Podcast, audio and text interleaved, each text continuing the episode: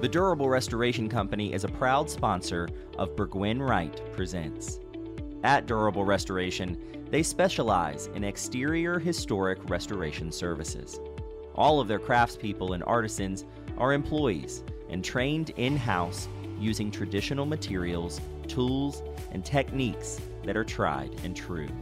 They have a long list of historic landmarks across the nation that they are proud to have helped preserve for future generations.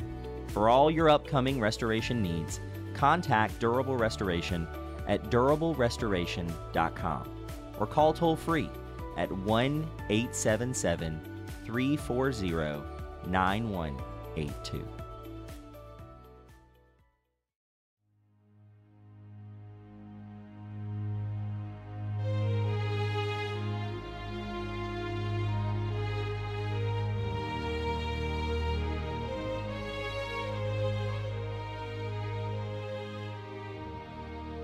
When Scottish Highlanders arrived on the shores of the American colonies in the 1700s, the last thing they probably wanted to find was another brewing rebellion. But within two generations, it's exactly what they're going to face as the colonies around them go to war for their independence. The American Revolution is not a victory for everyone, and the Scottish Highlanders who took up arms for a king that had already thwarted their last rebellion in Scotland will be dealt an early blow for their loyalty. Many Highlanders had in fact signed loyalty pledges to King George III when they immigrated to the colonies, a show of allegiance in exchange for the chance at a new start. But at Moores Creek Bridge in the Cape Fear in early 1776, the Highlanders and their fellow loyalists are going to meet a clever band of patriots hungry for their first taste of victory.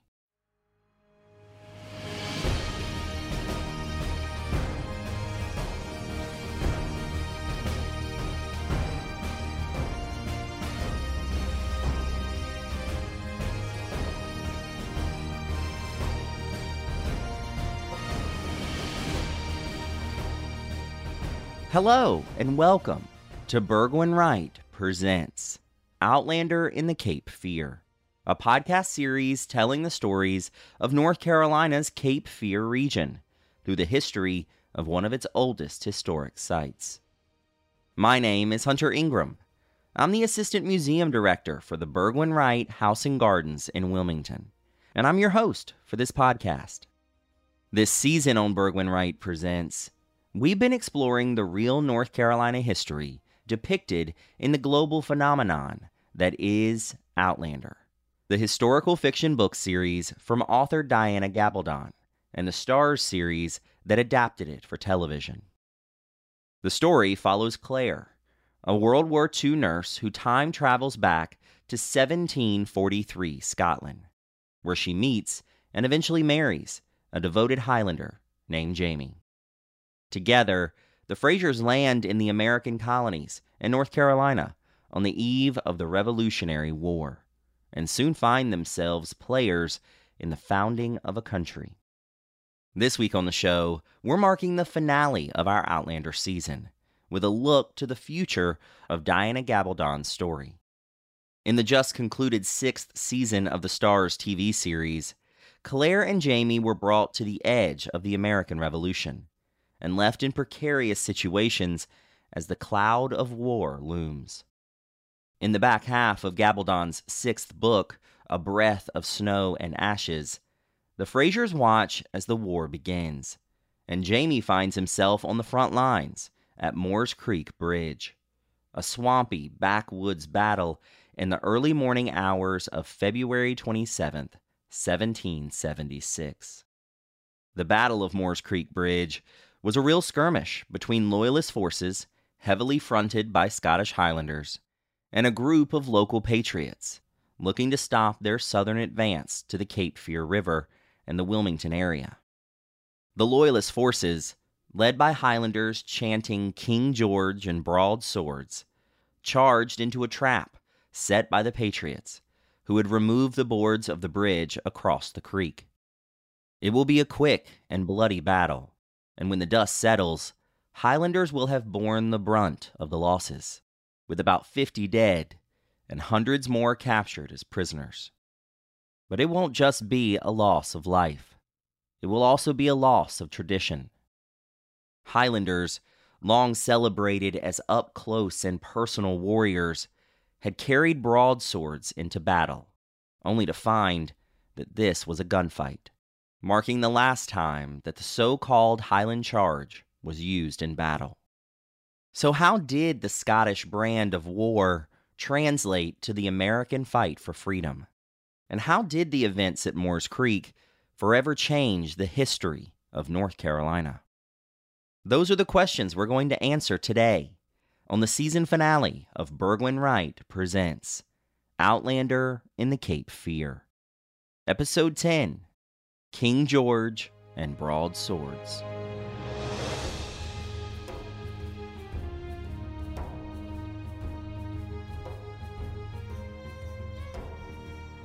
To talk about the consequential Battle of Moores Creek Bridge and the sacrifices made there by Scottish Highlanders, I'm joined today by Jason Howell, park historian and historic weapons supervisor for Moores Creek National Battlefield in Currie, North Carolina. Jason, thank you so much for being on the show. Thanks for having me.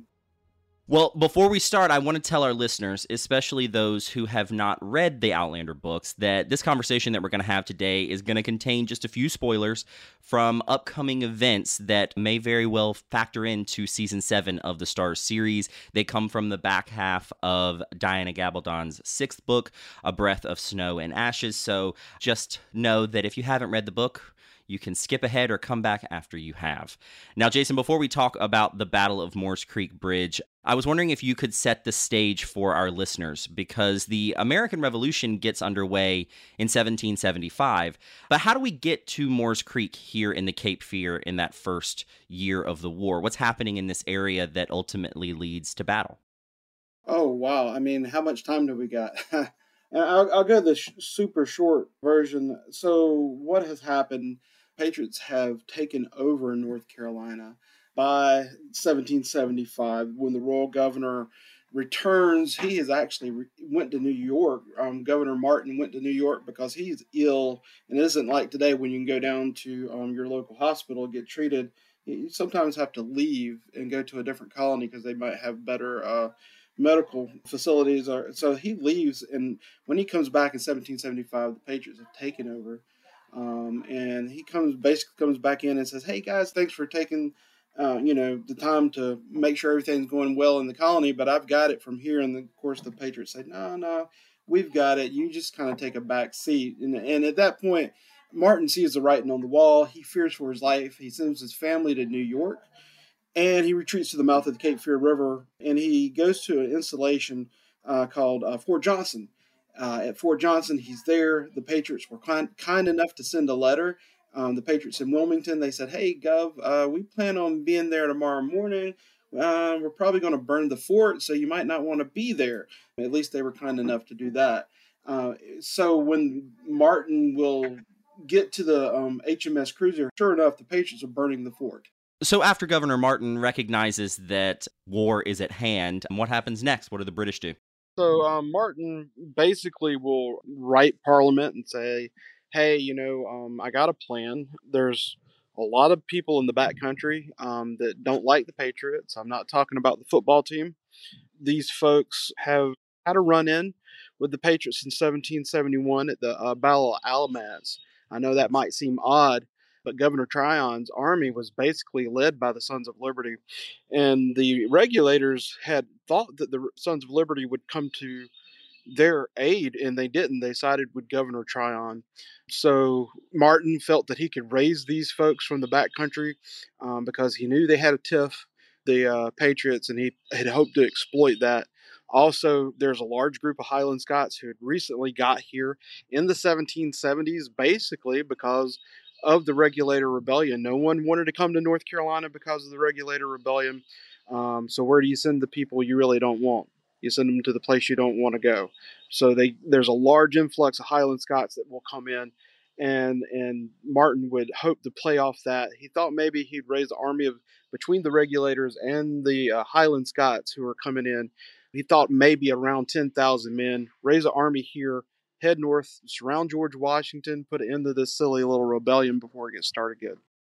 But there's going to be movement towards the Cape Fear, correct? So they're going to start consolidating some of these troops, or at least starting to move in this direction. Is that what brings people to Moores Creek in February 1776? So, you know, the, the Loyalists are ordered in mid February to turn out in great numbers and make their way to the coast. The Patriots have split North Carolina up into seven military districts. They have actually built a large military force here. Each district has a Minutemen company. I think a couple, one or two have actually two companies of Minutemen. There's two uh, companies or battalions of Continentals, and so there, there's there's large portions of troop all over all over the place for the Patriots, but the loyal eh, the loyalists are kind of in hiding until Governor Martin sends word out. When he sends word out, they gather up in Cross Creek, and they thought maybe possibly three to four thousand would actually show up. And when it was all said and done, only a small number, and mainly Highlanders. The regulators had turned out in about three thousand men, but they saw how well these Patriots were organized, and they turned around and went home until Governor Martin could get here um, with the British Army. The British Army had not arrived yet, so the regulators will go home, leaving only the Highland Scots to form up and march their way to the coast to link up with the British and get all these guns that were promised. And and that's where your movement kind of sets you in the path of Moores Creek. Can you kind of give our listeners a bit of an idea of what the area around Moores Creek is like because it's not exactly friendly terrain. Um, even today, I mean, it's kind of out in the wilderness, and even then, it's going to be even more inaccessible. So, what were they kind of walking into, and what were these two forces converging on? Sure. So, the Patriots will actually get a couple of units here called uh, called Minutemen, not militia.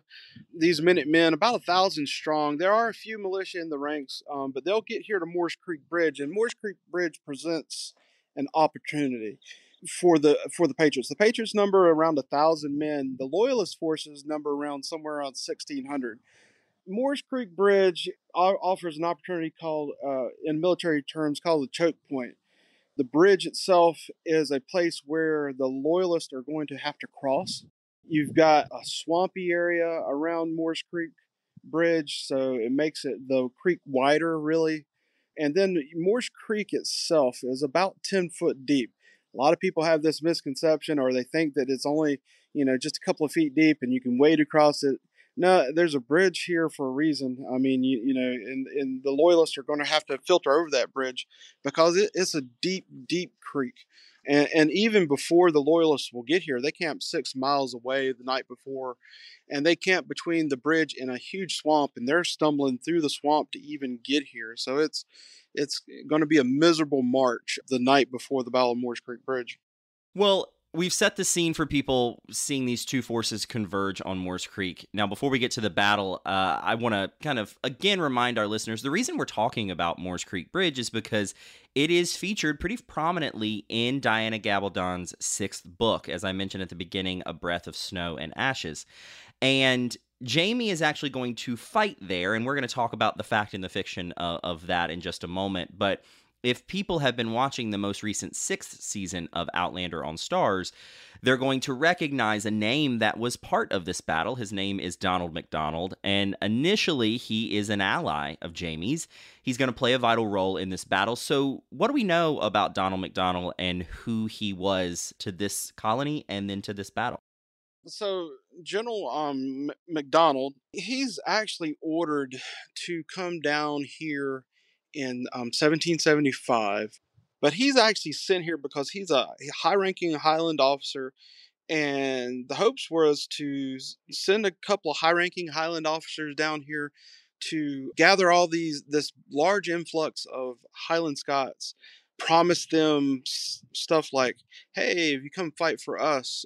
You know, you can you can wear uh, your kilts. Uh, you can wear you can carry Highland weapons, stuff like that. So he his primary goal when he gets here, and and he comes into North Carolina and he tells the port authorities here, who are the Patriots at the time, he says, "Hey, you know, I would I don't want to be part of the British Army anymore." And the the Patriots actually let him into the colony, um, thinking that he's decided that he's just going to quit the British Army and come over and be uh, one of the sons of liberty. But he has an ulterior motive. He's here to to raise all these Highland Scots and to actually raise these uh, these regulators as well. And so, yeah, he, his his he comes in with a, a hidden purpose, and that and that's to raise an army here. And I think that's why we're seeing him even earlier than it sounds like he was truly in North Carolina on the show because he is talking to Jamie. He is courting the favor and the loyalty of a very prominent Scottish Highlander, at least in Diana Gabaldon's story, and his sway with other Scottish Highlanders that are either on Fraser's Ridge or throughout North Carolina.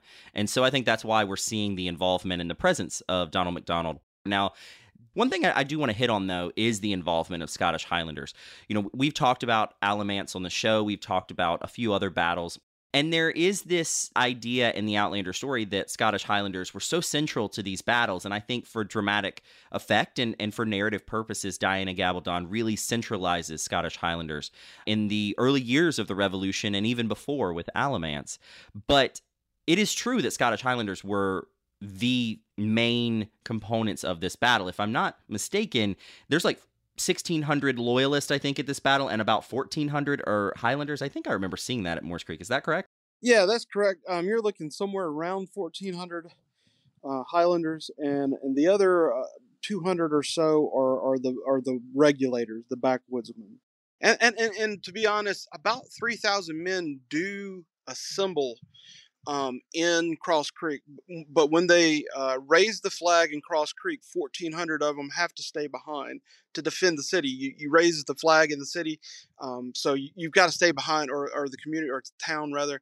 Uh, you got to defend that community. So 1,400 men will stay behind to defend the community. And so, and, and mainly, most of them are Highland Scots. A lot of these Scots have been intimidated into the ranks. They, they go around and the Highland officers um, will say, basically say, hey, you remember what happened at Culloden? Now, we kind of got pushed around there and they stripped a lot of stuff from us. And hey, we're here in, in the colonies and we got a good deal and the British Army is on their way and we don't want to end up on the wrong side of things. Uh, you have the fact that some of these people were offered land, 200 acres of land. There's nothing to sneeze at. You also have the fact that these Highlanders, what we know, there's a large portion of that group that will fight here that morning are from Clan Campbell. And Clan Campbell, if you know anything about Scottish history, they are notorious to have sided with the Hanoverians, the King George line of kings. So you have that. Um, you also have the fact that a large portion of these Highlanders are new. They're what they would have considered immigrants. And if we're being honest, the local people here kind of frowned upon these immigrants, especially these Highland Scots. Um, so they weren't they were not treated very kindly when they got here by these people who are going to be the patriots. Um, so there there's various different factors of why you're going to have a large concentration of Highland Scots to come out and actually help the uh, the British. Um, we could go into several more, but I don't know if we got time. Well, it seems like there was they recognized opportunity in in this moment. They were being given opportunity in this moment. And as we get closer to the battle, it's the area, it's the bridge that the Patriots see opportunity in, a, a way to kind of set a trap. So, what do we know about the start of this battle? Because it happens in the early morning hours of February 27th, 1776. It's going to start really, um, it really starts the night before. A loyalist will um, come into the Patriot encampment. Now, the Patriots have, whether they deceived the Loyalists or not, uh, more than likely they did. But Caswell, the commander here, he doesn't give um, he doesn't give a detailed detailed account of what his thoughts patterns were. But the Patriots the night before will camp on the west bank of Moores Creek, which is the exact same side the Loyalists are on. Now this is this is a problem because they've camped on the west bank, the same side as the loyalists. So their back is now to the water. If the if the loyalists can somehow get down here and cut off the bridge access to the Patriots, they've captured them. So the Loyalist courier will come in here and deliver a letter to Caswell for him to surrender that night. And of course, Caswell says no, but the courier sees this and he returns returns back to the um, Loyalist encampment and he says, "Hey, you know they're camped on the West Bank. It's probably not a good idea for them to be over there." Um, so the Loyalists will take that information, devise a plan, move on on the Patriot position. Starting at about 1 a.m. on the 27th, they begin marching about six miles through really thick swamp. And when they get down here, they actually send a group of men to the bridge, hoping to cut off the bridge access. And they start creeping up on the where the camp was. They still see campfires. And when they get into the encampment, they actually still see tents and, and supplies strewn around. And this makes them feel as though that the Patriots were fast retreating from the area. But the Patriots had actually moved back across the bridge that night, and we don't know exactly how they were tipped off or if they knew that they were actually coming. We believe that it, the uh, Duplin County Sheriff actually tipped the Patriots off um, because he will go to court after the um, this battle, and he gets in trouble for being what we call a go-between. He would go to the loyalists and he say, "Hey guys, I know where the Patriots are. How much money you got?" Then he would go over to the Patriots and say, "Hey guys, I know where the loyalists are. How much money you got?" So more than likely, it was the sheriff, the Duplin County sheriff, would tip them off, and the Patriots fall back on the um, on the east bank into the earthworks. Eh, but the loyalists have no idea that those earthworks are there because the loyalist courier only entered the camp on the west bank the night before. Um, by the time he got here on the um, 26th, it was dark. So he was in a dark encampment on the west bank, and he has no way of knowing what's going on on the east bank. So it's a uh, it's an interesting way to kind of set the stage for the battle because when when they do meet up the next morning, the Patriots have have set a trap. They've they've really kind of booby trapped, if you will, this uh, this bridge to make it hard to cross, and it really puts the Loyalists and you know especially led by the Scottish Highlanders at a disadvantage as you know battle gets underway. Sure, yeah. Um, you know, Moores Creek was designed for military study and became a really became part because of what happens here. What what you have at the Battle of Moores Creek Bridge with these loyalists advancing on the bridge in that night, and the Patriots um, scoot over to the east bank. Now, when the loyalists get here and they get to the bridge, those that were sent to the bridge, they see Patriot sentries on the other side, and they fire on those sentries. And those sentries, those guards, they don't fire back; they just run off in darkness and so now they're running back into the um, fortifications on the east bank. It's still dark. There's no way the loyalists can see up the causeway. And so all they saw was these Patriot sentries running up the causeway into the darkness. So now they feel that these Patriot forces are fast retreating for the, from the area. So this would entice them to cross over the bridge and run up and try to capture. Maybe they shot a couple of those sentries that were there, and maybe they're kind of lagging behind. So the Patriots have just set up your classic ambush situation. You you set up your guards, they kind of are there and they get fired upon and they run off into the darkness into an unseen area. And not knowing to the loyalists, you got about a thousand patriots. They have anywhere from two to five artillery pieces, and they're and they're ready to open fire. And and so that's and the, of course the the loyalists will advance up that causeway maybe getting about 50 across, maybe a little bit more, and they run right into the teeth of the Patriot defenses. Muskets, cannons um, will open fire and cut them down very quickly. And it is a quick battle. It only was about 15 minutes or around there, wasn't it? You know, uh, you know, there's various reports out there. Um, you know, if you watch the park film, it, it says three minutes. Uh, well, now, where do we get all these different various reports? These men, the, we get them from the Patriots a lot. These men were 20 years old when they fought the battle. 60 years later, they're 80 and they're filling out pension records and they start writing a narrative. And some of them will say basically, hey, we whooped those Tories pretty good. Probably only took about three minutes. So you get a lot of that, uh, the short, quick battle. But the Battle of Moores Creek Bridge, the best we can tell, probably lasted about 40 minutes. It's still really quick, but the loyalists will attempt to take this bridge four times. They will they will um, get shot down initially, fall back on the bridge, regroup, try to come over the bridge, fall back on the bridge, regroup, try to come over the bridge. They do this four times. And, and, and the loyalist account that we have, the two loyalist accounts we have, suggest that the battle lasts somewhere between 30 and 40 minutes. Some of the Patriot accounts that we have actually suggest that it lasts that long. Um, so, given the what we know the loyalists attempted to do, it's probably more the 40 minute range, but still very quick battle. Now, there is a reason again that we're talking about this because in the Outlander book series, Jamie does fight at the Battle of Moores Creek Bridge, and he actually fights on the Patriot side against Scottish Highlanders and Donald MacDonald. Do we know of any actual figures, any Scottish Highlanders in real life that would have fought for the Patriot side? Do we know of any real kind of proxy for Jamie Fraser? Sure. Um, you know, if you if you look through, if you dig through the roster of the Patriots, you'll find all kinds of Highland names in, in that roster, and and it's not a complete roster either. But th- there's a lot of Highlanders that will show up fighting on the side of the uh, the Patriots. I will throw one interesting caveat out there to you, though. If you actually thumb through the loyalist uh, participants in the battle, what few we know that we have, there's actually a James Fraser on the loyalist side. Really? Yes, uh, very. It's very interesting. Not not a whole lot is known. Uh, I don't have a whole lot of information, but we do know that the loyalist actually had a James Fraser. Well, that's fascinating. So, you know, he might not have been on the side that Outlander's Jamie Fraser was on, but there was a James Fraser at the Battle of Moores Creek Bridge. Oh, yes.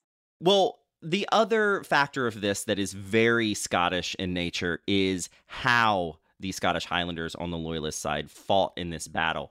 There is a lot made now and a, and a lot known about how they charged into battle. They brought broadswords. And so I was curious if you could talk a bit about that being a weapons specialist, what it means to charge into a battle, specifically a battle where there's muskets and cannon fire and all this stuff, to charge in with this very signature Highland charge, as they called it, with swords. Sure, yeah. Um, you know, I get a lot of people when they come in through the door and they look and they see the um two figures we have the the loyalists with a sword, the patriots with a musket, and they're like, "Oh, they brought a knife to a gunfight."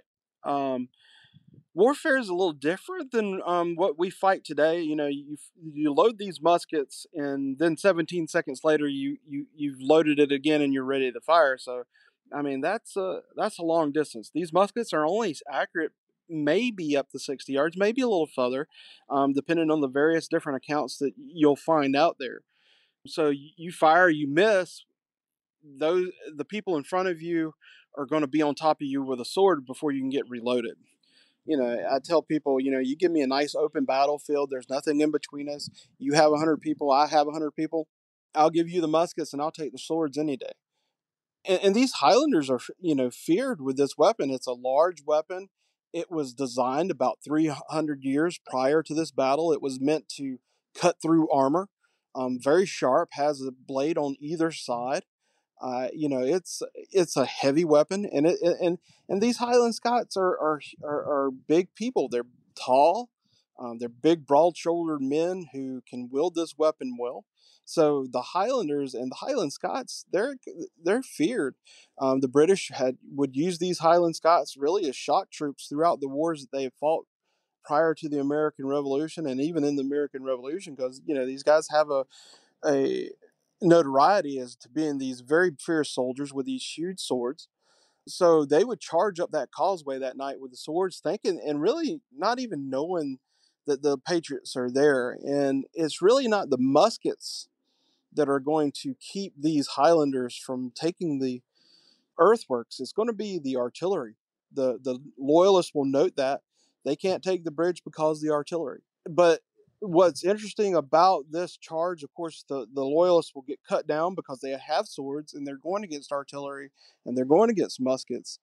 But this is the last ever Highland broadsword charge anywhere in the world. This is the last time this uh, weapon will ever be used in a mass charge. And it occurred right here, 23 miles above Wilmington, North Carolina, very early on in the American Revolution. Why was it the last time? If it, you know, if it was still such an intimidating form of of battle, why was this the last place? You know, and and, and I don't have a a definitive answer on that. I don't know if anybody ever has has come up as to the reason why. I can only speculate, and my my speculation is warfare is changing. Uh, like I said, this is a 300 year old weapon by this point. It's large. It's meant for when you know battles were still really kind of this big brawl. You went out there and you just fought hand to hand, and and um, you know it it was meant for a different time by now on an 18th century battlefield and even prior to the American Revolution this is happening but you're starting to see more and more field artillery on a battlefield and field artillery is a dangerous thing. And of course like I said this that's what wins the Battle of Moores Creek Bridge. And, and, and you put this big cannons you get these big cannons out there and they're not shooting these solid cannonballs. They're actually shooting rounds that uh, make these cannons like giant shotguns, uh, just a bunch of smaller pellets coming out the end of these things, and they're cutting down large swaths of men. So if you're coming at um, somebody with broadswords and you got an open field at three, four hundred yards, they're going to start opening up on you with um, what they call anti-personnel rounds. You know these, or what we would call anti-personnel rounds. You know, and, and they start and these cannons start acting like shotguns, and they're just mowing down people. So to charge into enemy positions by this point, if you don't have a, a short line of attack, you're probably going to get cut down. And there's no use of a broad, really no use for a broadsword by this point. Now, I, I want to kind of start closing out our conversation by talking a bit about what happens next. So, after the Battle of Moores Creek Bridge, it's going to be an interesting time here in North Carolina because the Patriots are going to really use the momentum that they get from this early victory at Moores Creek and start to look to the future. North Carolina will become the first colony to officially declare its independence from Britain with something called the Halifax Resolves, which is done uh, on April 12th, 1776. So, less than two months after this battle. What do we know in those weeks after Moores Creek? What happens here in North Carolina? And specifically, do we know what happens with the Scottish Highlanders who suffered the most losses at Moores Creek? Uh yeah, you know, um so this battle is very important um, to our, our, independence because if we think about what's going on at the Continental Congress, the Continental Congress is discussing things, and a lot of people are saying, "Hey, well, you know, maybe we should work out things with Great Britain." All the in the colonies are saying, "Hey, we're all gonna, um, if we do decide to um, leave the crown, we all got to do it." Um, and there's some pushback, uh, particularly within your southern colonies. But when the royal governor um, actually calls on an army here to come and invade North Carolina, and the Patriots stand up to not only these loyalists, they defeat the loyalists. And when they do that, um, when the British Army actually gets here, um, they get here and, and the loyalists are not at the coast, and there's no one to arm. They, of course, will head south and they fight a battle down in South Carolina called the Battle of Fort Moultrie, ending the first British invasion of the South. Now, when this happens, particularly um, here in North Carolina, when they have prevented the invasion here, and they know that the the royal governor has sent troops, they decide, hey, on April 12th, we're going to allow our delegates to vote for independence. North Carolina is the first colony to give their the authority to their delegates to, to, vote for independence. That North Carolina wanted their independence because of what the royal governor had tried to do here at the Battle of Moores Creek Bridge. And so, yeah, it, it's really a spark of independence here in North Carolina. And do we know what happens to the Scottish Highlanders? I mean, again, they've suffered so much at this battle and they, they took the most losses. Do they continue fighting in the war in what comes next? Yeah, sure. You know, there, there's various answers to that question. 350 men um, actually make a big looping sweep around the Patriots and make their way to the coast, and they link up with the British forces when they get here. I mean, 350 men's um, not enough to take the colony, so of course, you know, there's nothing to push inland with, but they do take those 350 men and they leave. You have 850 that are captured after the battle. Um, the officers are in prison even and they actually are imprisoned up in Halifax, North Carolina, where they signed the Halifax Resolves. But after the battle, some of these Highlanders are going to hide out in the swamps to get away from the Patriots, and they don't show back up until the British show back up in 1781. You do have um, some Highlanders who are going to change sides. A young Highlander that fought here at the Battle of Moores Creek Bridge, a Hugh McDonald. Hugh will actually switch sides and join the Patriots um, and join the 6th North Carolina. And that happened quite often. You do have a lot of these Highlanders that are going to just lose their land and have to leave. And they lose it to the Patriots. They have to leave and, and they leave North Carolina. Some of them going even going back to Scotland. So yeah, you know, it, it, there's various different things that will happen to the these Highlanders that fought here. Throughout this season of the podcast, we've been talking about all the, the hardships that Scottish Highlanders are faced, and this is just another one of them. I mean, they were taking up arms to to better their lives. They were being given the opportunity to fight for the king, but it did not work out for them. We have talked about the current modern day Scottish heritage in North Carolina, and it's thriving. You know, it didn't end at Moores Creek, but it is certainly one of the the darker chapters for North Carolina Scots, and it was so early in the war you know, the the Highland Scot community went Splitsville when this whole thing started. You know, half of them sided with the Loyalists, half of them sided with the the Patriots. So particularly the the ones who are going to side with the Patriots are the ones who had lived here longer. Um, but you know, the whole community just goes Splitsville. So you still have a strong Scottish presence here because a lot of these Highland Scots were Patriots. And you'll see it everywhere you go here in North Carolina. Now, do you all get a, a, good amount of interest from Outlander at Moores Creek? It has not made it to the show yet, and hopefully it will. But it is in the books. Have Have you been able to court some interest from Outlander fans again, as we've been talking about this whole season, looking to walk in the footsteps of Jamie and Claire, or real Scottish Highlanders? Oh yeah, I mean, uh, we get a lot of Outlander fans here. So it, you know, Highland, uh, the Outlander series is bringing folks out here to this this little battle and and you all talk about the role of Scottish Highlanders because they were so central to this battle. So you have uh, a Scottish story to tell at Moores Creek. Sure, we do. Um, you know, uh, it was the other side of things. Um, most of your loyalists are Highland Scots. We even have a monument, a loyalist monument dedicated to the Highlanders. So we do not only do we talk about the Moores Creek Bridge, the importance of it, the, the what the Patriots are all about, but we we talk about what the uh, the Highland Scots are all about. You know why they got here, or why they're here, or why they're fighting for the crown, what kind of weapons they're using, what kind of traditions they're bringing over with them and, and we actually sometimes we actually have every other year or every two or three years we will have a Highland Scot Day and we'll um, uh, do something as far as like just something dedicated, a program dedicated just to the Highlanders. I was excited to end this season with you because, if I'm not mistaken, you're a fan of Outlander too, or at least the ability that you have at Moores Creek to talk about Scottish Highlanders, right?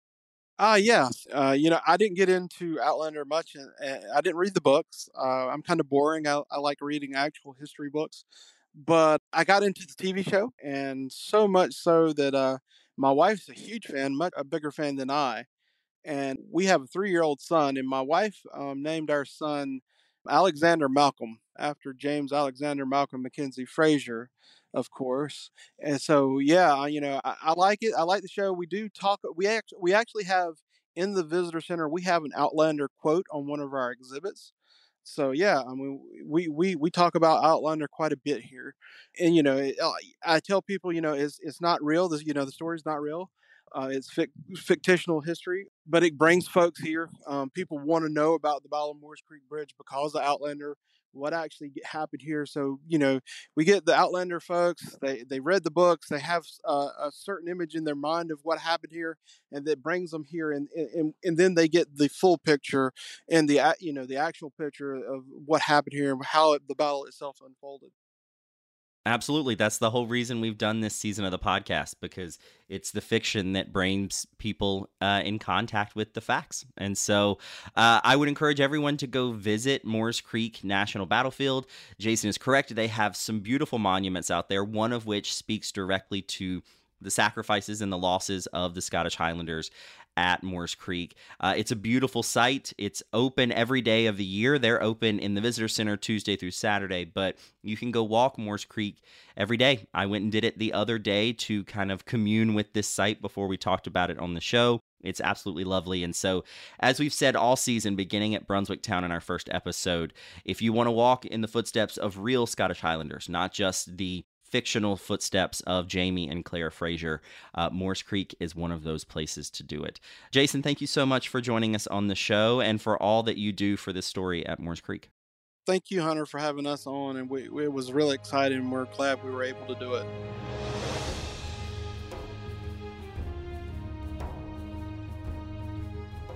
Thank you so much for listening to this episode and this season of Burgwin Wright Presents Outlander in the Cape Fear.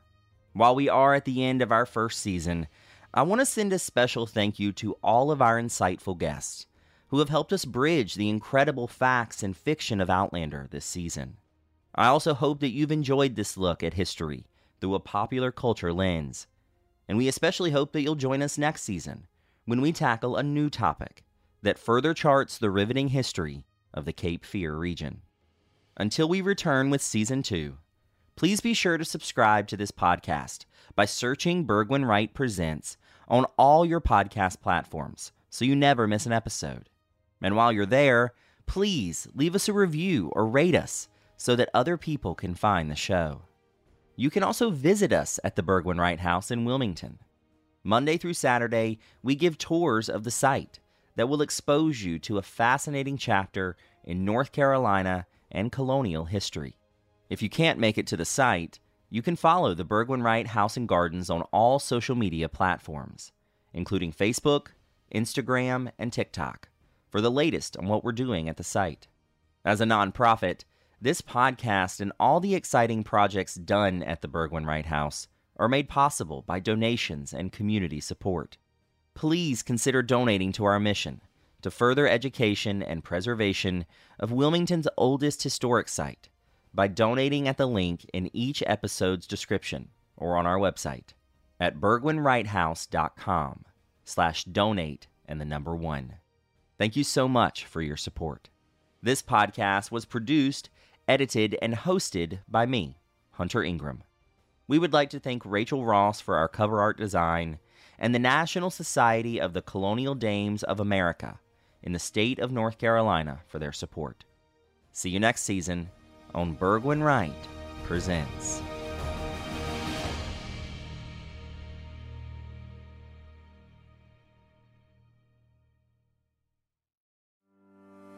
The Durable Restoration Company is a proud sponsor of Burgwin Wright Presents.